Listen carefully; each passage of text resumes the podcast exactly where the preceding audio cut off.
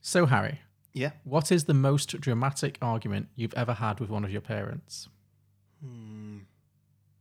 You know, I'm not sure if I can think of anything there. Really, nothing. No, I was actually a pretty perfect child, so uh, Oh, okay. yeah. Even when you were a teenager, you never had like a, you know, I hate you, bah, you know, melodramatic argument. nope, nothing I can remember. What, what is your life? It's very, it's, it's great. Just face- I think one day you're gonna just go on a killing spree. I just- I Just- just- it's just gonna snap. Something in your brain's gonna snap, and you're just gonna kill us all. I'm Well, you're convinced. first on my list. oh great. Okay. What list? No, he's got a list. He said that. Some films are fine just the way they are.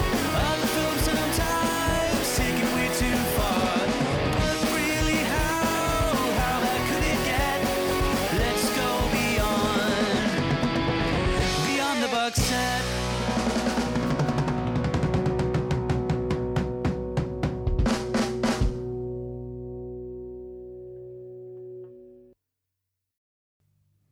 Welcome back, everybody, to Beyond the Box Set, the podcast where today we are pitching prequels, sequels, and spin off ideas to. I've got the wrong note open. It says Mr. and Mrs. Smith. That was last week. I was, I was trying to just go with it and see, like, can I can I pull this through? No. the, the only thing you need to change is the title. Yeah, The but I'm a rest of it's bit. the Yeah, same. yeah, but I'm a bit later on, and I forgot Oh, what okay. this one was called as okay, well. fuck, just go on. Go on. Welcome back, everybody. To Oh, I'm leaving this in. I'm not removing this. welcome back, everybody, to Beyond the Box Set, the podcast where today we're pitching prequels, sequels, and spin-off ideas to Mildred Pierce. Hooray. There we go. We'll also be pitching some drinking games and hearing other sequel pitches from our Twitter followers. But first, we're going to talk about some of our favourite moments from the original movie and catch you up with a bit of a plot summary. I'm Harry, the host with the most ambition to open a restaurant. I can see that in your future. Yeah. Yeah, I- I've, I've always thought of doing it. Yeah. Th- Though now I'm not quite sure if I want to take that big jump to like, yeah, I need a big loan and I'm going to put everything on the line and this is going to work out great. That, that- it, it can go badly wrong. Yeah. it's a Yeah, yeah, risk. yeah. But you know, all business ventures are a risk. Uh, and joining me as always, the host with the least chance of getting away with murder is John Lucas. We, we it seems to be a running thread recently, but this one of us is going to kill the other one thing. Do you think maybe we've been doing this podcast too long? Maybe, yeah, yeah, yeah. anyway, then, John. So, Mildred Pierce, yes. what do you think of this? Well, I chose it, so obviously I uh, I like it. Uh, I chose this film because Mm-hmm. I mean, that, just because you chose it doesn't mean that you like it. I've chosen many a film that I don't like. that's true, but I do like this film. I do. I do. I never aim to. No, that's fair, fair enough. Fair enough. No, but I do like this one. Uh, I mean, this is the f- third part of my little series that I kind of envisioned in my head. Mm-hmm. It's uh, of kind of classic movies, which before this we hadn't done before. So we did Sunset Boulevard. Yeah. Then we did All Out Eve. Yeah. And then I thought, hmm, I can go somewhere with this. I don't know if you've have you figured out what I'm doing yet. Well, y- yeah. Yeah, so you know what the fourth one's going to be Yeah, now, yeah, right? yeah, sure. yeah. Okay, great. So, spoiler alert for two weeks from now, we're going to do whatever happened to Baby Jane. So, I thought I'd do a classic Betty Davis, Mm-hmm. which we did with All About Eve, and a classic Joan Crawford, which is this movie, Mildred Pierce. This is the movie Yeah. Mm-hmm. for which she won her Oscar. It was a big comeback for her after a few years of not being very successful. Then it was a huge, huge hit for her. Mm-hmm. Won her the Oscar. Very famous story where she was too scared of uh, not winning the Oscar to go to the ceremony. Oh, so right, when she really? won, all the press turned up at her house. She said she, was- she had pneumonia. She said she was sick. Oh, she didn't even go at all. She didn't go. Oh no, she went. She pretended to be sick, and she was Right. like, "Oh, I've got pneumonia. It's really bad." Yeah. And then she won, and immediately all the journalists descend on her mansion, and she was just outside, like thank, giving us a thank you speech. Like she was fine. Like, what was she holding? well, she got given the award. Oh, all right, all like right. there they and then. raced the award over in, in a car and gave it to her in her sick bed, and then she's like, "Oh, I feel fine. Thank you." Like, it's quite Well, fabulous. sicky. Yeah, yeah, yeah. Great. Um, yeah. So this is like Oh, Poor taste doing pneumonia. Sure, I know. Actually, yeah. Considering considering this, what happens in this film, yeah, but it was something like that. Yeah, and I think it's just like you know, all about Eve is like the quintessential Bessie Davis movie, and Mm-hmm. this is the quintessential Joan Crawford movie. It's kind of sums up her whole screen persona, and I think it's a decent little kind of film noir. Like you know, it's got that murder mystery element to it. Definitely, yeah. Yeah, Yeah. I, I, I'm almost afraid to ask. What did you think? It's got its pros and cons. Okay, not a complete dud for you then. Yeah. Well, no, because I, st- I, I feel like I I know what happened for the most part. I think I think I followed it. To be honest, I may have phased out before the end. Fair enough. It is a Um, little long. Yeah. Yeah, and uh, yeah, cards on the table. I didn't like this film. Yeah, that's fine, but you didn't hate it. No, I don't think so. Okay, good. So it had its moments, fine. Yeah, yeah. Do not ask me to do a plot summary. no, no, no. Well, this is the thing. Like, All About Eve is like it's a, it's very much like a play as a movie. Mm-hmm. It's very theatrical. This, I think, is more like a soap opera as a movie yeah. because so much happens. Like, Yeah. so much happens to this poor woman. She really like goes through it. I mean, uh, yeah, th- there's that, but a lot of it I'm thinking because it's told from uh, like her giving this interview to a detective. Yeah, it's mostly in flashback. Yeah, Yeah. Um, detective who has already like made his mind up. Yeah. Mm. Like I've got some questions about that. And so she just tells this long tale, and like I'm just imagining the detective like, come on, please just get wrap to the it up, point. bitch. Wrap it up. Yeah, This is a long walk just to say like, no, your daughter did it or whatever. Yeah, no, I agree. I, I thought that too. She really, the, the film starts as a real. It really, it starts really strong. I think really snappy with like, you know, Yeah. we begin with a, a, a murder very dramatically. You see Yeah. a guy getting shot dead. He stumbles to the ground. His last word he croaks out before he dies is Mildred, and then he dies. then we see the woman, Mm-hmm. Mildred Pierce, Joan Crawford. We see this like vision in furs with this these crazy shoulder pads that are like her. Great outfits The outfits are amazing. all yeah. the way through. Mm, yeah, she looks great. Mm. Uh, but the shoulder pads are like a particular Joan Crawford thing. Like the, she looks like a football player. Like they're so they're so I big. was thinking that. So she's like in all this fabulous fur, contemplating suicide. She's standing on the end of the pier Mm-hmm. and she puts one foot over, and then she's stopped by a passing police officer Mm-hmm. who does not care. I loved it. I, I, I loved the the such lack of care for Mm. like an attempted suicide. Just like, no, you go home because otherwise I'm gonna have to get in there after you. Now you go home. You walk on home. yeah, that, he doesn't ask her like. Are you okay? Yeah, none Can of I that. help? Yeah. Is anything wrong? It's just like, don't even think about it, bitch. Yeah, I'm wearing nice shoes. Yeah. and he just like sends her on her way. yeah, It's great. this a lot of this film is very camp. Like it has Yeah. a very, very camp quality to it. What's on your mind, lady? You know what I think? I think maybe you had an idea you'd take a swim. That's what I think. Leave me alone. You take a swim, I'd have to take a swim. Is that fair? Just because you feel like bumping yourself off, I gotta get pneumonia. Never thought about that, did you? Okay. Think about it. Go on, beat it now. Go on home before we both take a swim. So she can't commit suicide. So instead, she's kind of wandering around in a daze, and she is spotted by an old friend called a guy called Wally. And Wally kind of brings her into his cocktail bar and buys her a drink, and he kind of hits on her. Uh, It seems like he does this all the time. He makes this kind of kind of jokey but not jokey kind of pass at her. Mm-hmm. And unusually, she agrees, and she's like, "Oh, why didn't you come back to mine? The booze is better." And he's like, "Well, oh, I'm in." Mm-hmm. But then she takes him back to the beach house, which Mm. is where the dead body's just been Mm-hmm. shot.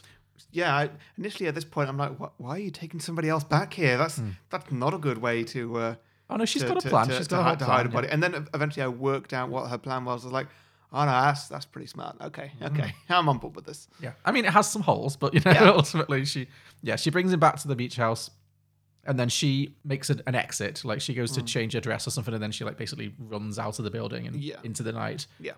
and he's left in there and discovers the body, the corpse Mm-hmm. of what it turns out to be Mildred's husband, Monty, Yeah, and then he's runs out of the building himself and is immediately apprehended by some passing police officers yeah. who just shoot at him. Well, I think that she's she's called them because they they arrive with like sirens and stuff. Yeah, maybe. But, But- no, he- but- but- she wouldn't but- have called them because that would have meant her admitting she was in the house. Oh yeah, No, I think I think they were just supposed to be passing passing by that is convenient. because the the fact that they like fully shoot at him Yeah. before they even know that there's been a murder, it's just like oh, Yeah. he looks suspicious. Let's just shoot him.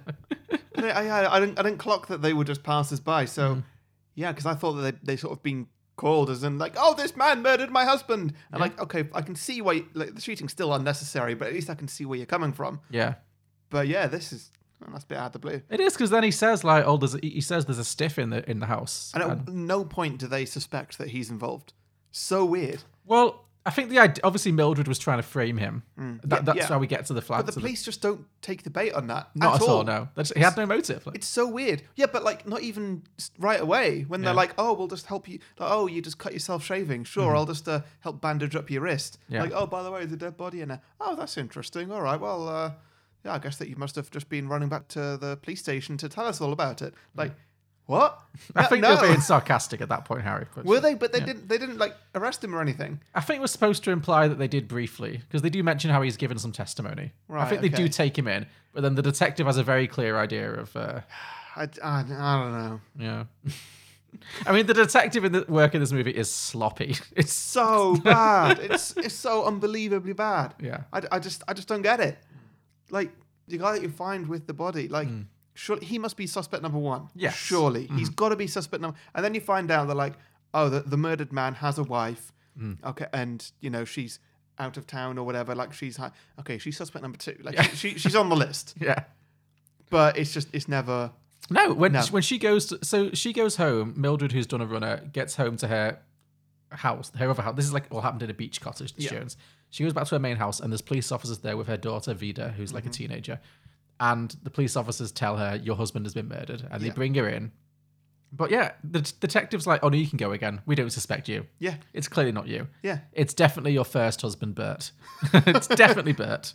Who like Has for, nothing to do with who, it. who like for us in the film has not been mentioned at all. No, yeah. no, not yet. Yeah, like he just comes in she, like because she asks like oh could you please tell me who who did it and so yeah they, they bring this person in firstly no tell her who did it don't show her because if like this person murdered her husband who she might be really attached to she might be really emotional if that person just walks Mm-hmm. Oh yeah, I into love the room. big reveals as everyone's just like, bring them in. Like, yeah and so it's a big reveal when like like, she just reality brings this TV. man in and, I, and i'm like Who's this? Who- Have we have we seen this person before? And they literally have to say, "Oh, is this person your first husband?" Like, okay, this is this is this is getting silly now. Well, they're setting the thing. is, They're setting up all the suspects, and then they're going to flash back, and then it's going to tell you why each of them might have had a motive.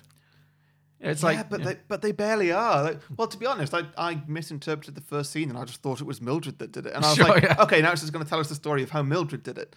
But like, for for no point did I ever think that it was the first husband that we'd never seen No, no. before. There's no reason to suspect the first. I mean, the detective says, "Oh, it's technically his gun," so there's that. But and also, and, yeah, of course. Yeah. and also, I guess the fact that his wife had married a new man, and maybe that would give him a. Re- but it's pretty, it's pretty loose. yeah. compared to like as you say man who was found with the corpse and wife who did a runner Yeah. Yeah. it, it, it's pretty like fair. man who they probably had to like fly in from the other side of the country. Or yeah something. yeah yeah but he just like i think he tries to take the rap at least initially Yeah, I, I didn't get that yeah at all. well i guess he's still loyal to mildred like yeah, but why? i don't know because this, Because she, she doesn't treat him with any kind of respect throughout the, the course of this film. no true but also he seems like a louse it's weird the film kind of makes him seem like at the end of the movie it's like she goes back to him spoiler alert but at the beginning of the film like we, we get to the flashback now so mildred's like no it can't possibly be bert he would never do that and the detective's like well,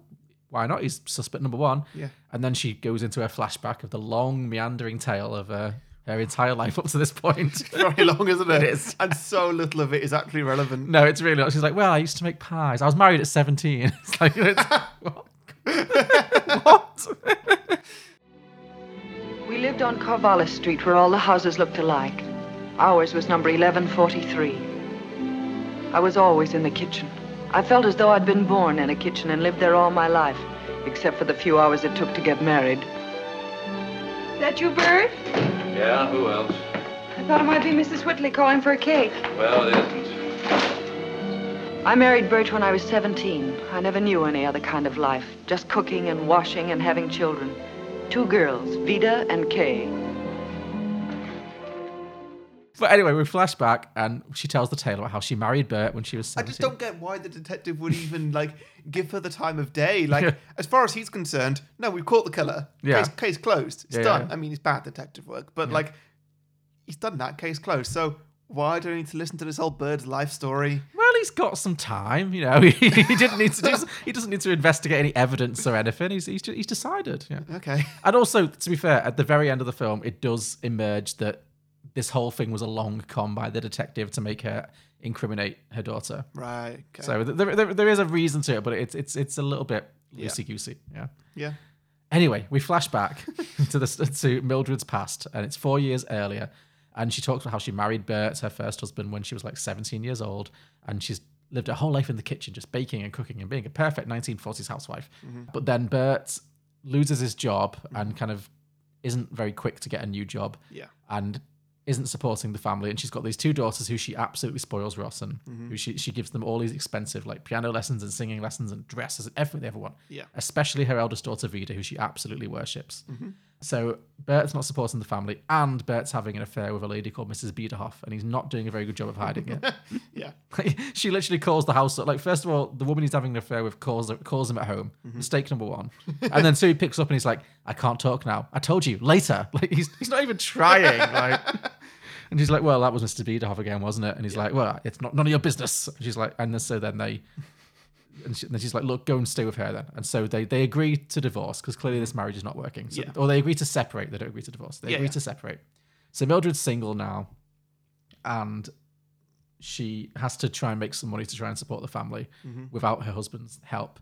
So initially, she takes a job as a waitress Mm-hmm. in in a restaurant, obviously. Even like the the walk to, to her getting the job as a waitress, it's a long walk.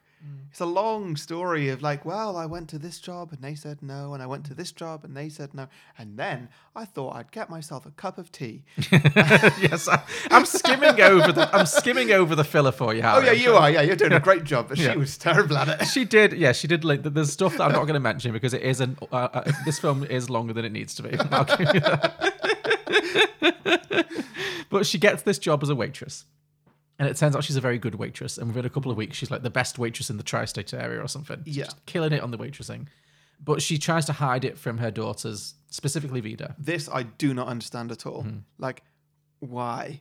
I, I, it, do- it doesn't make any sense to me at all. Like, w- w- why do you need to hide your job? The fact that you have a job, because where's the money coming from otherwise? And like, as, also, as soon as she explains it to the daughters, they're like, oh, "Great, you're going to open a restaurant, and we're going to be millionaires." Well, no. To be fair, Vida, it- it- the- the younger daughter, doesn't really get the time of day in this movie, apart from when she, you know, when she croaks. But um, Vida is obviously very much like a snob, and I, f- I think she's like ashamed. I think Mildred doesn't tell Vida about being a waitress because she's ashamed that Vida would consider it a very like low class job. You know, there's it's a lot of like classism in this film about you know how she's grown up poor and she's having to like do this hard job for her family.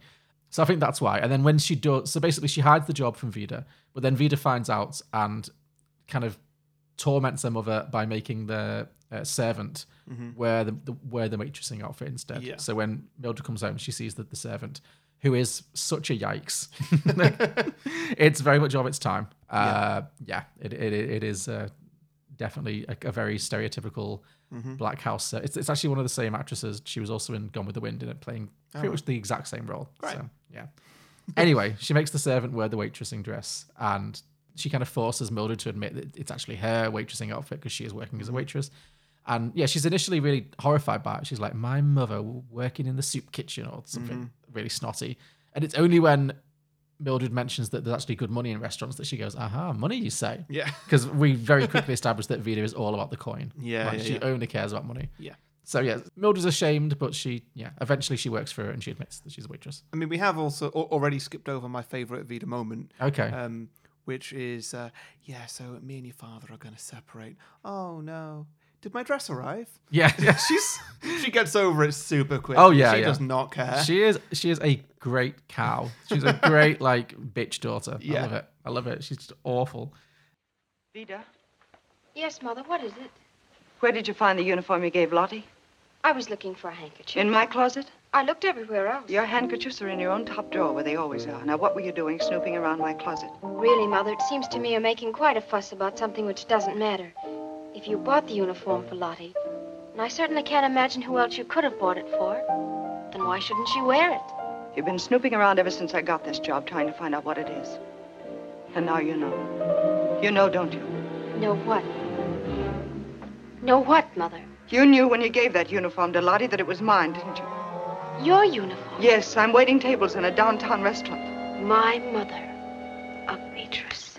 I took the only job I could get so you and your sister could eat and have a place to sleep and some clothes on your backs. Aren't the pies bad enough? Did you have to degrade us? Rita, don't talk like that. I'm really not surprised. You've never spoken of your people, who you came from, so perhaps it's natural.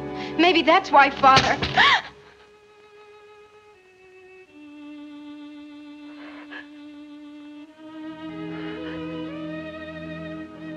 Oh, I'm sorry I did that. I'd have rather cut off my hand. so Mildred actually does very well at waitressing Mm-hmm. and she becomes very good at it and she decides to open her own restaurants. Mm-hmm. She asks for Wally, who is the guy who she frames later in the movie, earlier and later, if that makes sense. Yeah. Mm-hmm. Wa- Wally, who was her husband's business partner, and we establish has like been a, fr- a friend of the family for like since she was a teenager and is always trying to get into her pants. Just every other line is like, so it's like, it, it's weird. but yes, she asks Wally to help her to get a restaurant opened up. So they find a property that's in like a really primo location, and Wally helps her to purchase it from a local playboy called Monty, Yep. who is like from a very wealthy family, but he's gambled away all his money, so he's he's kind of broke, but he does have his family name, and he's still a kind of a socialite. I feel like a lot of these scenes just went really quickly. Yeah, Where it was like, so I want to open a restaurant. Okay. and I did. Yeah, yeah. And and then like she goes to like, well, because first of all, was it- what was, what's his name again? Wally. what Wally is? Wally. The, yeah, Um, yeah. So Wally then calls up this guy and he's like, yeah. So we're interested in looking at this property. Okay, come over now. yeah. And then they go over and like, yeah. So we kind of want this. No. Oh no, I really want it. Okay, have it. like. How- did you really want another half hour of like real estate chats? No, but it was just weird because like. You know the, the scenes of like how did you get a job? That's a that's a quick answer. Like, well, I tried for a little bit and then I found a job as a waitress. That works. But like, so I want to buy this place. There's no sort of background check or anything. Like, so what are your intentions? You know, how are you gonna fund all this sort of thing? It's just like, yeah, great, do Yeah, yeah. it. all right. she just succeeds at everything she turns her hand to. She's guess so. very industrious. But Yeah. anyway, she buys this restaurant, this building from Wally, and she uses it to set up a restaurant. Mm-hmm. And she also, at the same time, files for divorce from Bert because, Mm. for business reasons, she needs to be divorced. Otherwise, he's going to take all of her money. Yeah. But he kind of resists that at first, but eventually he agrees to let her have a divorce. Mm-hmm. And I, I think it's around this point that we go back to the present day timeline in the detective's office, Mm. and her story just completely falls apart. Mm-hmm. Because he's like, well, now obviously Bert has reason because you divorced him for this new guy, Monty, and it was his gun, whatever, and so clearly he's the killer. And then she like refuses to accept that it's him, and it, I think that's when it turns out that Bert has like accepted the blame and is willing to take the rap. And then, but then the detective gets like an update, and then it turns out that Bert has some kind of alibi or- or something. Yeah. Anyway, Mildred's whole story falls apart, and then she's like, "Okay, fine, I killed him. I killed him, and here's I killed Monty, Mm-hmm. and here's why." And then we go back again to the past, and we see that after buying the building, after buying the restaurant from Monty, she and Monty start dating. So you know what would have been good here? Yeah. is if rather than it was just one long story of like, oh, maybe it was this person, maybe it was this person, maybe it was that one, like who would it where? What if it was instead like th- like three stories or something, Sure. all told by Mildred, Mm. all just a bit sort of unreliable narrate, narrator. Sure, sort of yeah. Thing. We're like, okay, well, here's the story about how it was my first husband killing him. Mm-hmm. Okay, actually, no, that's not correct. Here's the story about me killing him. Mm-hmm. And I'm sorry, you're not buying that. Okay, here's the one about my daughter killing him. And it's just all the same sort of story, or just Uh-huh. like, or maybe like, You mean like the episode of RuPaul's Drag Race when they do whatever happened to Mel Gildenberg, and it's just like oh yeah, three yeah, different- yeah, yeah, yeah, that. okay. yeah, that could have worked. Yeah. yeah, just something like that. Would have, uh, I don't know, would have kept the pacing a bit faster. Sure, I know what you mean. It, it it does get a bit in the weeds. Anyway, so she starts dating this rich playboy Monty, and she goes she goes away for well, she goes away for this weekend away. And the scene before she goes for the weekend away, so she goes for a, week, a romantic weekend with Monty, and the kids go away with Bert, her first husband. And this scene is one of my, the funniest to me because she's like talking to Bert, and Bert's like, you know, you're too obsessed with Vida, and you know, what about Kay? What about little little Kay, who's like really sweet and nice and never says a bad word about anyone? Yeah. She's like, I don't think you spend enough time with Kay. You're just too obsessed with Vida. And she's like, oh, Kay's fine. And then Kay just walks down. It's just like, hi, mom. so funny. Yep. And they just like she, nobody que- nobody mentions that she's got this like hacking cough. So she's just d- demonstrating her complete neglect of her youngest daughter. She's like, okay, bye, darling. Chekhov's coughing fit clearly. Don't you think I hate this as much as you do? But it's got to be for the children's sake. I have to think of their future. Uh, Veda, you think? All right, Avita. What about Kay? Kay doesn't need so much thinking about. Well, that was quick. We're all ready. Why, how nice you look. Hello, Veda. Thank you. Hello, Father. Goodbye, Mom. So then Kay goes off to the beach with her dad and her sister, and Mildred goes for this romantic weekend with Monty. They have a great time. They go running and laughing on the um, beach together. Um, there's a weird scene when they're having sexy talk about how she puts on his sister's swimsuits Oh yeah. and she's like, "Oh, all your sister's clothes fit me really well. They're in my Mm. size." And he says something really weird, like, "Oh, I like women that size." And It's like, that, are you suggesting you have incestuous feelings for your sisters? That's weird. It's a Uh, yeah, weird I- conversation. yeah. Yeah. I don't know. Yeah, unpleasant. Anyway, she gets back from that. A lot of little- the things he said were a bit creepy and weird. yeah, well, I mean, yeah. I mean, he's supposed to be a louse, but that in particular seemed like red flag. Mhm. But anyway, she gets back from this romantic weekend, and because she's dared to be a, wo- a woman having a good time in the 1940s, she must be punished. And her punishment is that little Kay has con- contracted pneumonia, Yep. and uh, and she sadly dies in Mm-hmm. the next scene. Am I a horrible person for laughing at that close up of the little girl just like, "Mommy"? Maybe you are. It yeah. was so stupid. Like she's lying on the bed and she just like looks awful. She's just like, "Mommy," so bad. But yes, so her youngest daughter Kay passes away from pneumonia. Very Mm-hmm. sad, and she's devastated. But this makes her even more determined to make sure that Vida, the oldest daughter, is fully protected and gets anything she ever wants. Yeah. And I really laugh hard at this smash cut. So we get this very sad scene when the, the little girl passes away, and then Mm-hmm. she's devastated, and the whole family's crushed. And then it just cuts to this very kind of upbeat voiceover. She's like, "After my little g- girl died, I became even more determined to focus all my attention on my business, and it worked out great. Yeah. Her restaurant business goes through the roof. My daughter dying was the best thing that ever happened to Um, Yeah, me. it really freed up time to I focus Ah, made on my millions. restaurants. Yeah. I'll never forget it. Never as long as I live. She said, Mummy. And that was all. Oh, I loved her so much.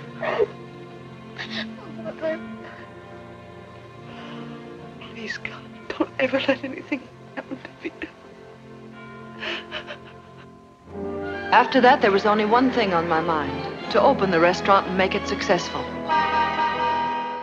So it turns out that she successfully bought that restaurant, and then she also bought a bunch more, and she established a chain. So now she's like really rich, well, moderately rich in the restaurant business. She's like Mildred's, such an appealing name for a restaurant chain, Mildred's. So there's a Mildred's on every corner, Yep. and she's raking in the dough. Yep. And she's still dating Monty, but at a certain point around here, she breaks up with Monty because she's afraid that Monty is having a bad influence on Vida because Vida, it turns out, is still a complete snob and she's got very expensive tastes and she's just generally misbehaving a lot. And Mildred is worried, so she says, "I think to Monty, I think you're a bad influence."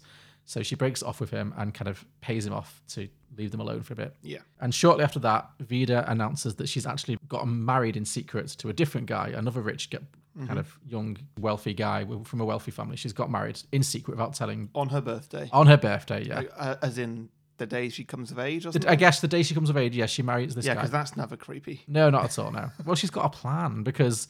Yeah, she marries this rich guy, and then the rich guy's mother's like, "This will never be accepted. I'm never allowing your trampy little daughter into my family."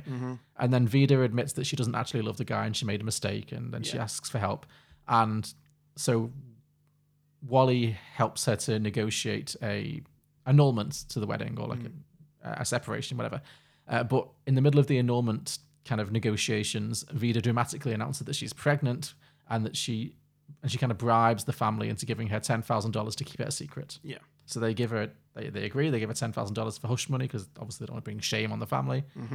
Uh, and then Vida very smugly admits to her mother later that actually she's not pregnant at all. It was all just a big scam to take money. Yeah. She's like, well, in my opinion, I'm pregnant, and you know, who's to say? you know? And Mildred is absolutely horrified. She's like, how could you do such a thing? It's awful. They have a whole confrontation, and Vida at this point is like, the reason I'm I'm so money grabbing is because I want to get away from you.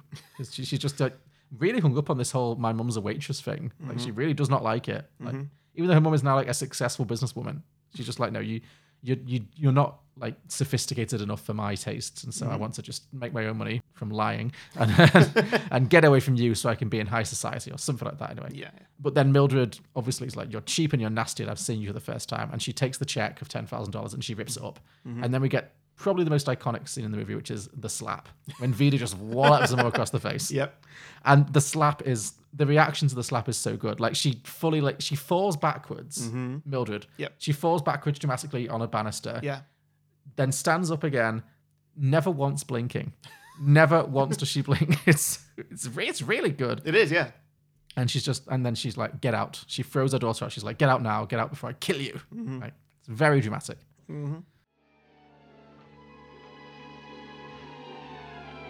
You're not going to have a baby? At this stage, it's a matter of opinion. And in my opinion, I'm going to have a baby. I can always be mistaken. How could you do such a thing? How could you? I got the money, didn't I? Oh, I see. I'll have to give Wally part of it to keep him quiet, but there's enough left for me. Money. That's what you live for, isn't it? You'd do anything for money, wouldn't you? Even blackmail. Oh, grow up. I've never denied you anything. Anything money could buy, I've given you. But that wasn't enough, was it? All right, Vita, from now on, things are going to be different. I'll say they're going to be different. Why do you think I went to all this trouble? Why do you think I want money so badly? All right, why? Are you sure you want to know? Yes. Then I'll tell you. With this money, I can get away from you. Vita. From you and your chickens and your pies and your kitchens and everything that smells of grease. I can get away from this shack with its cheap furniture and this town and its dollar days and its women that wear uniforms and its men that wear overalls. Vita, I think I'm really seeing you for the first time in my life, and you're cheap and horrible. You think just because you made a little money, you can get a new hairdo and some expensive clothes and turn yourself into a lady. But you can't. Because you'll never be anything but a common frump whose father lived over a grocery store and whose mother took in washing.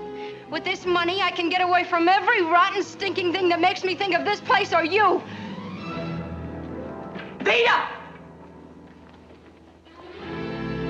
Vita, Not check. on your life. I said give it to me.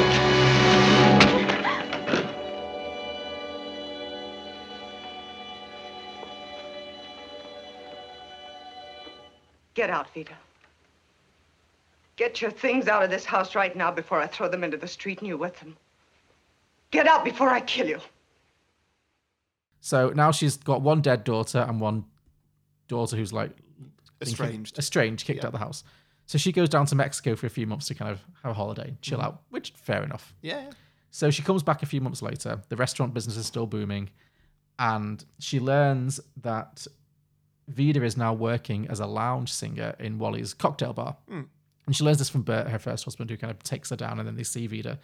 And I don't know if this is like a thing because it's like the 1940s and standards were obviously very different, but like they seem heartbroken that she's working as a singer in a bar. Yeah. And I'm like, she's not a stripper. No. It's like, it's fine. It's like, she's just singing. I mean, double standard. She didn't like it when you were a waitress. Yeah. Nothing wrong with that. You didn't like Definitely. it when she's a singer. Nothing wrong with that. Yeah. So anyway, she goes backstage after this performance and she kind of begs Vida to come home, and Vida's like, "No, I, I can't come home because it'll all start again, and I'll, I'll never be able to. You'll never be able to give me the life that I really want." Mm-hmm. And I'm at this point thinking, "Well, let Vida live her own life then." And I guess this is the moral of the story. To be fair, Yeah. it's like maybe if Vida has to struggle for a bit, she'll you know get some sense into her. Mm-hmm. But the mum's like, "Well, wh- what if I could give you like the high society life that you wanted? Then would you move home?" Mm-hmm. And Vida's like, "Yes."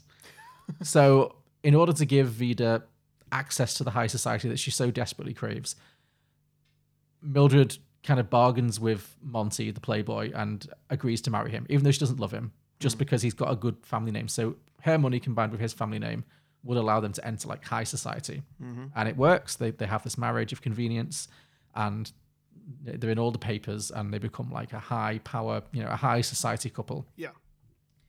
But the price of that is that she has to, s- his price, because they're not in love, is that she has to sell him a third of her business, uh, which she happily does. But then it turns out within a few months of being married to him, his expensive lifestyle combined with Vida's expensive lifestyle is bleeding her dry and the business is starting to fail. And she actually gets undercut. She gets called into a business meeting while she's at a party.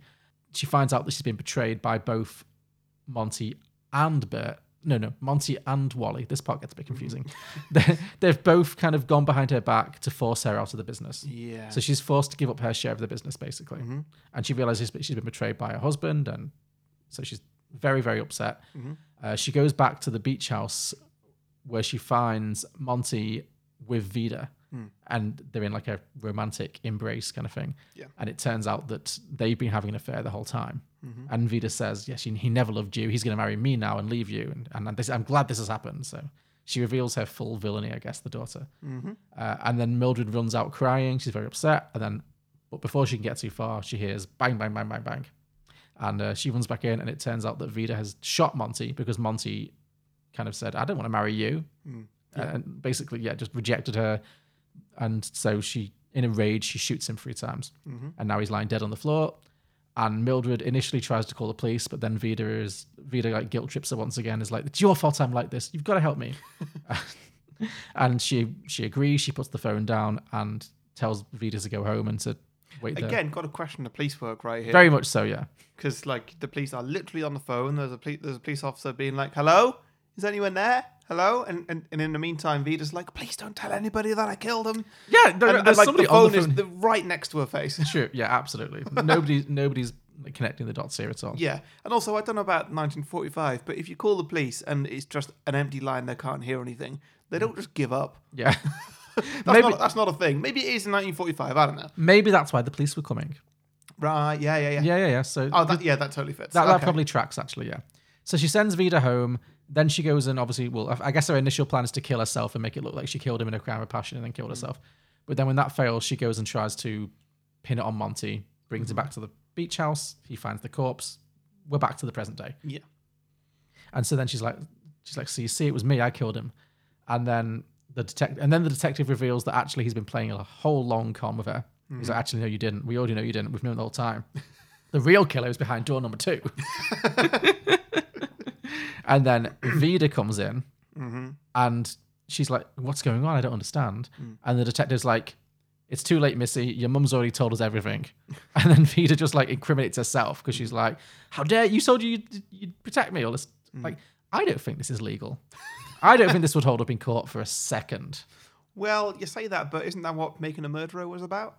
I never watched it. Oh. Is it? Okay. Yeah, no, it's, it's definitely Because I thought that's what it turns entrapment, I into. thought like entrapment was not a valid way to find someone guilty No, but like leading somebody to tell to the to tell, the, truth, Okay, or to not even tell the truth, but like to incriminate to incriminate themselves. themselves. even if like that's an absolute lie, but like deliberately making somebody say that. Mm-hmm. Uh, that is still technically uh, le- a legal thing. Oh, Like, okay. it's very questionable and it's like definitely wrong. Yeah. But uh, the way it stands up in court is, you know, it's kind of open. Okay, well, fair enough. I didn't know that. Well, there we are. So Vida has incriminated herself, uh, and then Mildred finally admits the truth, and she flashes back again to tell the story of how Vida killed Monty.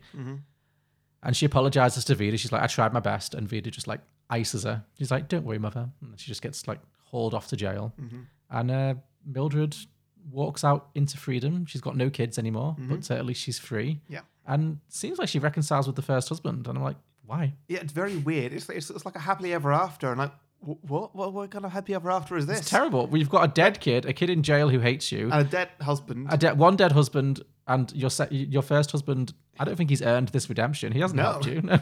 no. But yeah, and then they walk. Also, he's not really a character in this. No, he's pretty boring, yeah. So I, I just. I guess he didn't buy offered to take the fall briefly, but still, it was a bit. Yeah. it. I, I guess, but I don't buy it. No, it's a bit confusing. But Mm. anyway, she survives. She thrives. Mm-hmm. Mildred's restaurants will continue, I guess. yeah. And uh, she walks out into the sunset, and Yeah. credits roll. Yeah. Yeah, Weird end. it's a very yeah. It is a weird end. It, it also it does By weird, I mean not good. no. It, the end feels incredibly rushed. Yeah. It really does. It's like all the big reveals happen in like a 90 second. Mm-hmm. You know, I think it is literally like 90 seconds from the end when Vida walks through the door and is like incriminated. And it's like, Yeah. oh, she did it. Off to jail. Mildred, you're free to go. Bye. yeah. Credits roll. Yeah. Mm-hmm. Considering how slow other parts of the movie are, it's weird that the ending is just so rushed, Yeah. but whatever. Yeah. Yeah. Yeah. I don't know, but Yeah. mm, sometimes finishing a story is the hardest bit. I'm still getting over last week's though, Mr. and Mrs. Smith. Oh, when it just stopped. Yeah. yeah. yeah. Remember the theme of these last few weeks is unsatisfying endings. I don't know. Yeah. I guess. Yeah. Mm. Yeah. I don't know. We'll see if we can break that soon. Yeah. Hopefully. Uh, but yeah, that was the that was Mildred Pierce, a classic '40s melodrama. Mm-hmm. Oldest film we've ever done. It is, yes. It, does it beat Wonderful Life?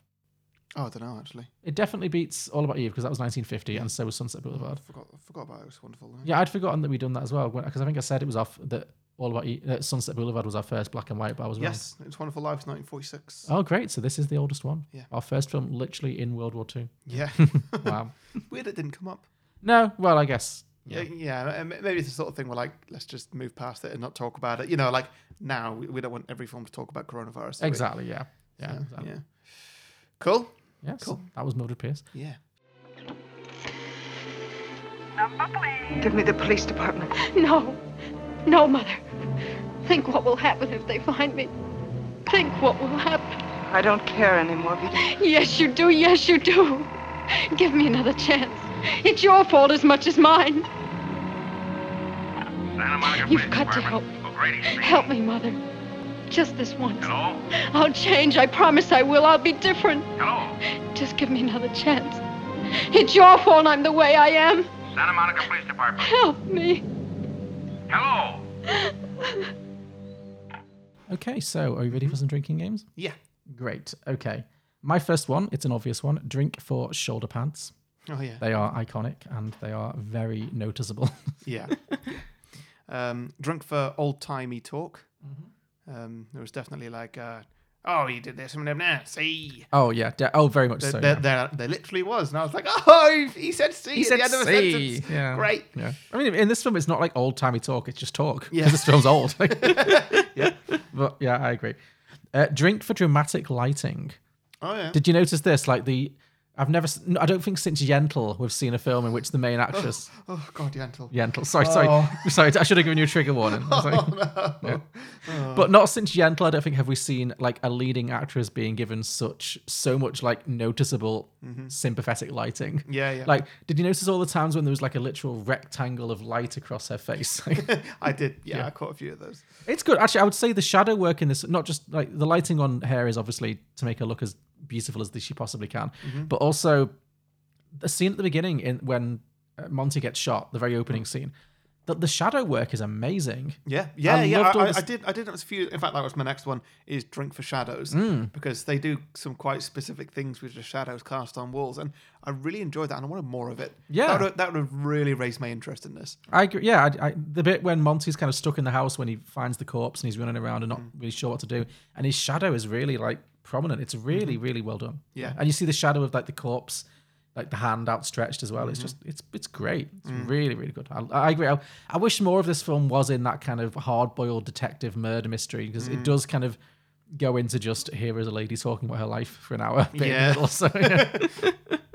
but yeah, so drink for dramatic lighting or dramatic shadow work. hmm yeah. Um, I've also got uh, drink whenever anybody talks about Mildred. Sure, yeah. Well, I had to drink it every time anyone hits on Mildred. All right, yeah. Because Good, again, yeah. there's a lot of like, I mean, sh- Joan Crawford is very, very good looking, but it, it is like everyone's just like so into her. It's Mm. like, oh, Mildred. I just love how old timey a name it is. It really is. It's not a sexy name, but uh, in this film, it's you'd think, yeah, Mm. hot to trot. Yeah. and the last one I've got is drink whenever somebody gives Mildred the wrong surname and then corrects themselves. oh yes, You because know, this she's Hmm. happens quite a lot because she gets married a couple times. And yeah. So she's Mildred Pierce from her first marriage, and then she's Mildred Barryon from her second marriage. So, Yeah. and everyone's like, well, which one is it? Yeah. Sometimes it's double barreled, sometimes it's not. It's, Mm. Yeah. E- Even she seems unsure. Yeah. Yeah. Uh, I have a few more. Big one, big, big, big one. Drink for smoking. Oh, well, well, yeah, I had that too, but I realised that I've done that for both of your recent films. It is. I mean, it is a 1940s, 50s thing, but it, I think even maybe even more so than All About Eve. Like, I loved in the detectives building. Like, just, they just sat around, just just chain smoking. Everyone. Yeah. Like, I do, and I think this might fall into your common drinking game of like. I think in these films, the product placement might have actually been Laramie cigarettes. Because Maybe, yeah. in the time, it wasn't illegal for cigarettes to be product placement. So Mm. like, because there's literally a scene where the detective just offers Mildred a cigarette, and she's like, "Oh, okay." Yeah. She just lights up, and it's like, "Ooh, like s- that refreshing Laramie cigarette flavor." It's like, Yeah. it's mad. Yeah, the thing that then made me question it was when uh, uh, Vida like starts smoking, and Mildred's like, "When did you learn to smoke? When, Mm. when, when, when, when did you start smoking?" And, I, and I, that feels like a very modern thing. Why do you care? Everybody smokes. Yeah, it's yeah, a yeah. normal thing. Yeah, literally. Yeah, every. other She's old person- enough to get married and drive a car. Yeah. I guess maybe it's like drinking. It's like everyone does it, but only when you're 16 or something. I don't know. Yeah, But, yeah. yeah. Uh, speaking of which, drink for drinking. Oh yeah, Lots plenty of, of that. Mm-hmm. any, anytime Mildred sinks a, a highball or yeah, yeah. Drink for bad police work. We've discussed it, but it's not great. Mm. Yeah. Drink for legs. yeah, Again, we did this last week with Angelina Jolie. I think Joan Crawford is another one of those actresses who's very like leg heavy. Mm. Like she's not that she's got heavy legs, but I mean like she's got like she's like, you know, she likes a shot of her legs, uh, her thighs. You know, Mm-hmm. Yeah. they, they get a lot of a lot of screen time. yeah. Drink every time somebody runs up or down a flight of stairs. Double drink if it's a, a spiral flight of stairs Oh, yeah. in the beach house. But Yeah. There's lots of stair work. Yep. And finally, drink for bad parenting. Nice. Yes. Yeah, plenty of that. Very much so. Like I said, daughter has a pneumonia cough and he's like, oh, she's fine. I'm saying drunk whenever Vida is quite snobby as well. Oh, drink every time Vida's a bitch. There's Yeah. defi- that's definitely a, a very useful drinking game. Yeah. Yeah. Um, and drink for a slap, I guess. Drink for sla- yeah. There's a couple of really good slaps in this. Yeah. Yeah. Yeah. Yeah, cool. Okay. Um, listeners, if you've been enjoying this and you feel like you want to say thank you in a very, very big way, In a very financial way. yeah, then you can go to patreon.com slash beyond the boxer and you can support me and John for as much or as little as you think we're worth. If you do, you get a bonus show called Beyond Beyond the Box Set, where we review the latest releases. You also get extended versions of this episode, the main episode. And also, every now and then, we pick a Patreon at random, and you can come and choose the film for us to put sequels to. You can come guest if you want to, but you don't have to. All that is available at patreon.com slash beyond the box set. Indeed. Let's see, Alex. Uh, what do you think of Jaws, which is at 97% Rotten Tomatoes? I find it to be anti shark propaganda. What do you feel about the Entourage movie, which is at a meager 33%? I think they finally got Hollywood right. How about It Follows, 97%? Worse than your parents giving you the sex is evil talk. How do you feel about Juno, which is at 94%? That would be a movie that celebrates a teenage homewrecker. Uh, how about Bewitched at 25%? Best television adaptation ever put to film. How do you feel about American Hustle at a towering 93%? Overwrought awards bait. Righteous Kill, 19%. The movie that Michael Mann wishes he had made when he created Heat. Sounds about right. I'm Julio. I'm Alex, and we are the Contrarians, As you can tell, our thing is that we rage against the Rotten Tomatoes machine. regardless of what we really feel. Find us on Apple Podcasts, SoundCloud, Stitcher, TuneIn, Facebook, Twitter, we're everywhere.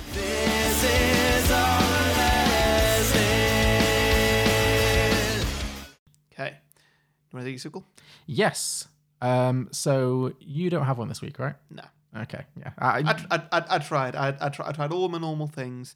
Not very much rhymes with Mildred. Yeah. One thing rounds with Pierce, and nof- and I don't know if anything rounds with Mildred. Bildred.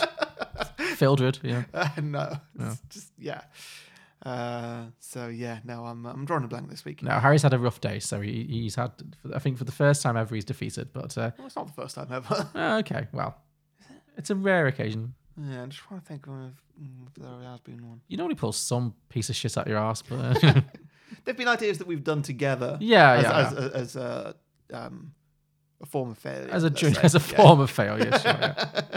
Well, it's okay. I have I have a few ideas this week. I've done three small ideas rather than one big one this week. Mm-hmm. So my first one is called Mildred Pierce: The Other Side of the Counter, Mm-hmm. and this is actually I thought this would be an idea of like more of like not so much as a film, I guess, so maybe like a it could be a film, but more of like a, a project, Yeah. which would be all these old movies like Mildred Pierce and Gone with the Wind that have like quite reductive stereotypes of black servants who are like in the background because the, the servant in this character I don't I, does she even get a name I don't think she do, I don't think she gets a name but she's very you know she she is very stereotypical and she she's not like nobody says anything racist to her but she's just is kind of given a very you know it's not a very rewarding role for an actress to have I don't think No. um but yeah, I thought it'd be really good to like tell this story from from the servant's perspective, Mm-hmm. and you could do like I said, you could do it with a load of these old films, Mm. and I guess like there's films like The Help that have kind of sort of done that. But I thought it'd be quite fun to actually take specific classic movies and retell them from the perspective of the servants. Mm. Yeah, yeah.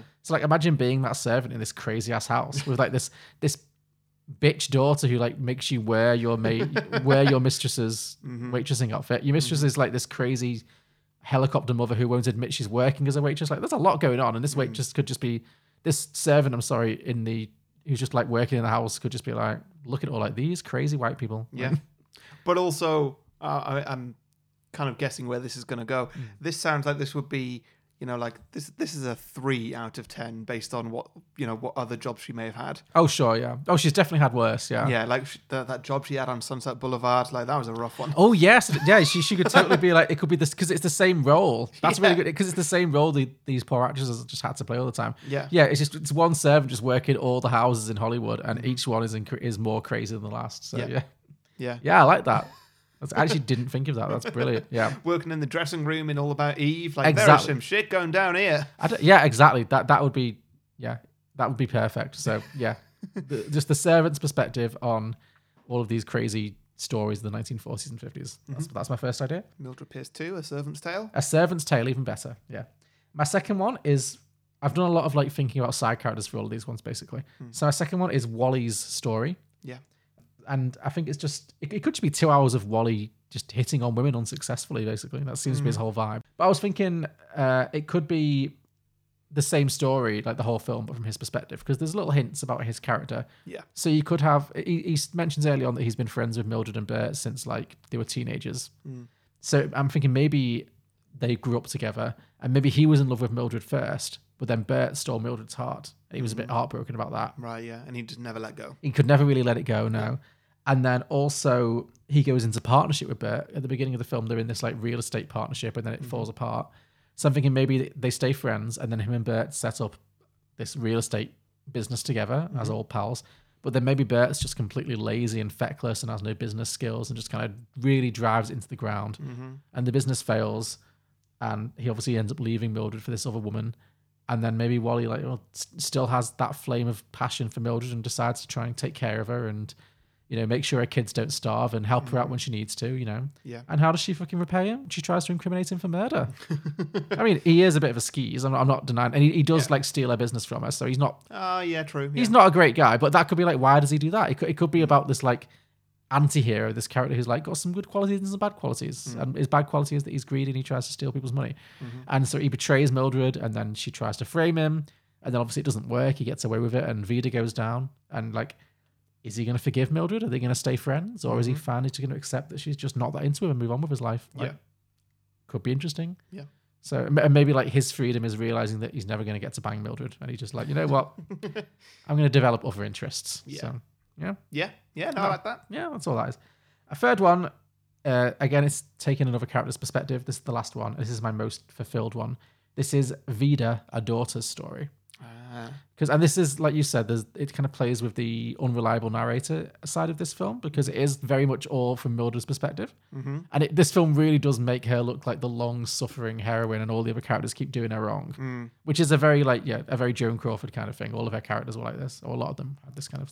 She played a lot of these kind of struggling women. Sure. But I thought it'd be interesting to have it like tell the story from Vida's perspective. Maybe actually she's got her own side of the story, and her side is going to be a lot less flattering towards Mildred.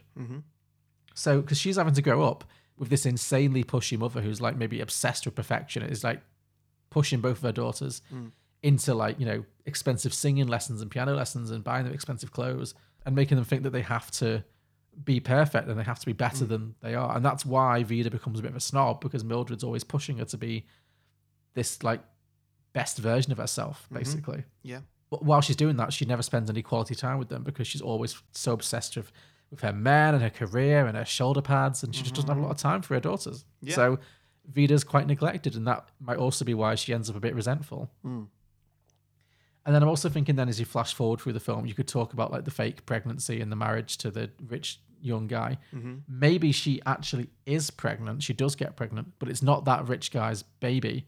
Maybe it's okay. Wally's baby. Maybe Ah, Wally yeah. like abuses her or like you know makes it you know, comes onto her and then you know whatever they they you know, start you know, they they have an affair, but like Mm-hmm. she's too young to understand and he's just like fully taking advantage. Mm. Yeah. she ends up pregnant with Wally's baby. Right, okay, yeah. So this makes Wally a full villain, obviously. Yeah. Different from our last one.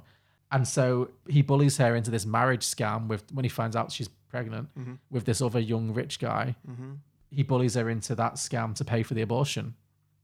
Got it. Yeah. Mm. And then when Mildred tears up the check, Wally pays for the abortion himself, but he forces Vida to work as a singer in his cocktail lounge to pay off the cost of the abortion.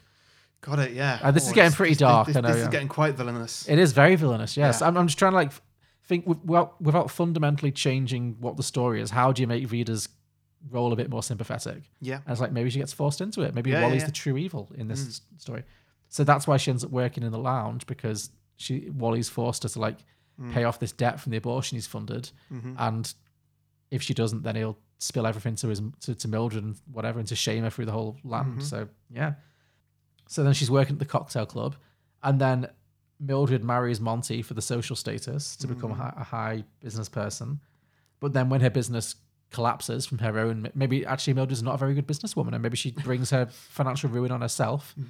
And then, but, she, but when that happens, she blames Vida and Monty f- for her business failing and kind of blames it all on them, causing more of a rift between the two of them. And then maybe that scene when Mildred walks in on Vida and Monty together, like in a romantic moment. Maybe that's not a romantic moment. Maybe that's Monty making an inappropriate pass at Vida. So all the men in her life are just being horrible to her. Yeah. Uh, but Mildred blames her. She blames her for being, you know, for coming for because she can't accept that Monty would possibly want a younger person and not her. Mhm. So she blames Vida for like leading him on or something, and she shoots Monty instead, and then pins and then orchestrates it to pin it on her own daughter. Mm-hmm. So Yep. Mildred Mildred's also the villain. Right. Yeah. Yeah. Got Yeah. it. And I was thinking this the, the framing of this one, like the original film, is obviously framed by that detective just listening to Mildred's long ass story. Maybe this is Vida talking to her parole officer. Ah, okay. Yeah. Yeah, and she's Yeah, like, that well, well, works. nobody's ever heard my side of the story. I've Yeah. just like been the villain, but actually, there's more to the story than you think. Yep. And she tells her side, and uh, yeah, The end of it is the parole officer asleep. the parole officer just fully fallen asleep. He's like, I don't care. You Mm. bitches need to sort out yourselves. Like, Mm-hmm. but yeah, it could be, and it could be like we hear you've got two unreliable narrators. You've got Mildred, you've got Vida. Yeah. Who's telling the truth? Who can say? Yeah. Yeah. Yeah. Yeah. Um, yeah, and, and, and that's it. And um, I don't know, maybe she gets out and she wants revenge on her mother or something. But Hmm. I think ultimately, I just like the idea of like the unreliable narrator and some questions about like what's really going down in this story. Yeah. it's not always entirely clear. yeah. So I, I like that idea. It's good. yeah, Do you have a name for it? yes. Well, that was just uh, Vida, a daughter's story. Right. Yeah. Yeah. So yeah, those are my Try, sequel- I'm trying to work out any kind of plot that could go with the title "Live in La Vida Loca." living la vida loca. That could be Vida getting out of prison. Yeah. and then moving to Mexico or Puerto Rico or something. Yeah. And just like living her best life and like recovering from like all the shit that her parents threw on her. She's living La Vida Loca. She becomes rich Yeah. and popular. She com- becomes a dancer in a club or something. Yeah. Great. I like that. Living La Vida Loca. That, that actually works really well. Yeah. and you said you had no ideas. Well, I thought of that about a quarter of an hour ago, but I was like, I've got nothing to go with. You've this. improved Like, one of mine with these making it all about the different films that Mm-hmm. these servants go to. And then the other one, you've, yeah, you've just come with that. Living La Vida Loca. To be honest, that first one, I thought that's where you were already going with it. Yeah, well, there you go. I wasn't. So there you go. So that, that counts as a collaborative effort, I'll say. Yeah. Sure. Cool. I never said I was shit. No, no, I did. Sorry. no, never. Uh, so there we go. That's Mildred Pierce. And yeah, when, should we move on to listener submissions? Yeah, go for it. Cool. Just a handful this week because it is a tough one. Uh, Scott K said Mildred Fierce, same movie, but drag queens. Nice. Yeah. Casey Craffle said, I think Mildred, Bert, and Mrs. Biederhofer are all going to live happily ever after. So I guess that Mrs. Biederhofer is Mildred's first husband's mistress. Yeah.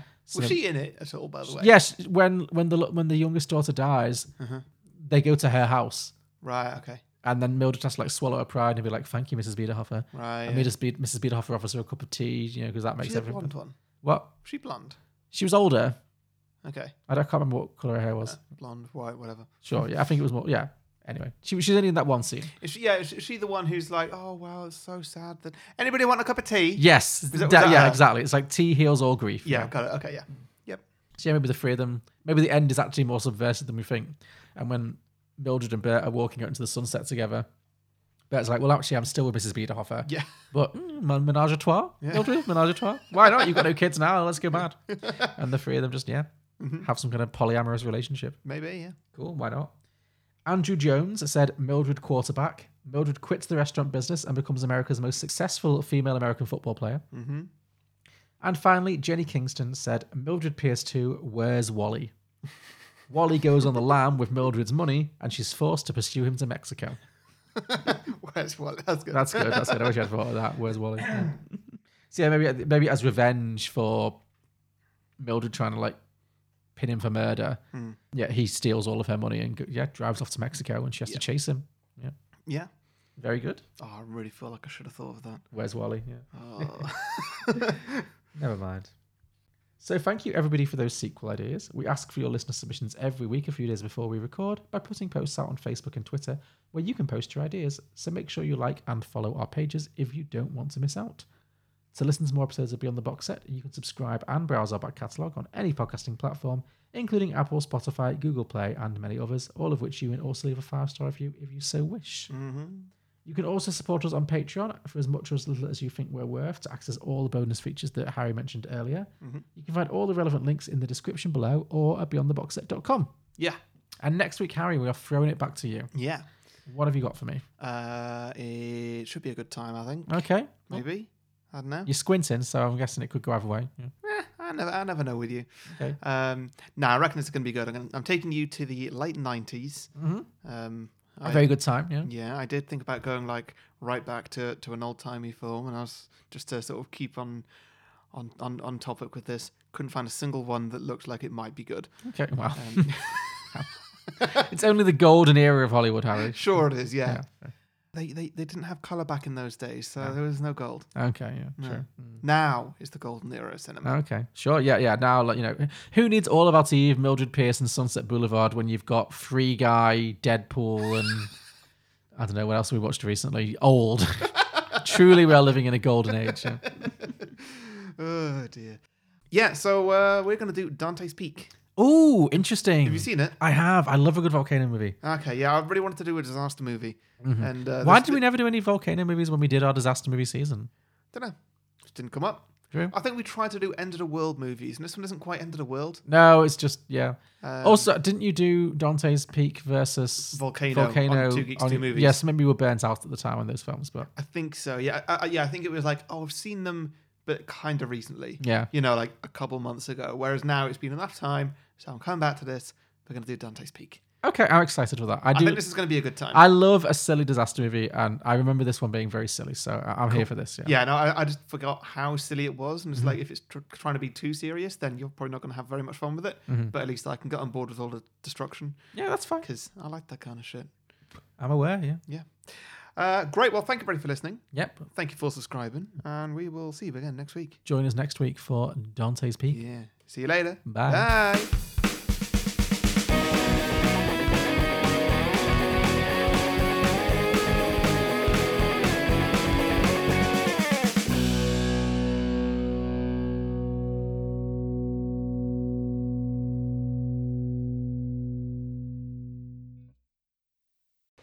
Get out before I kill you.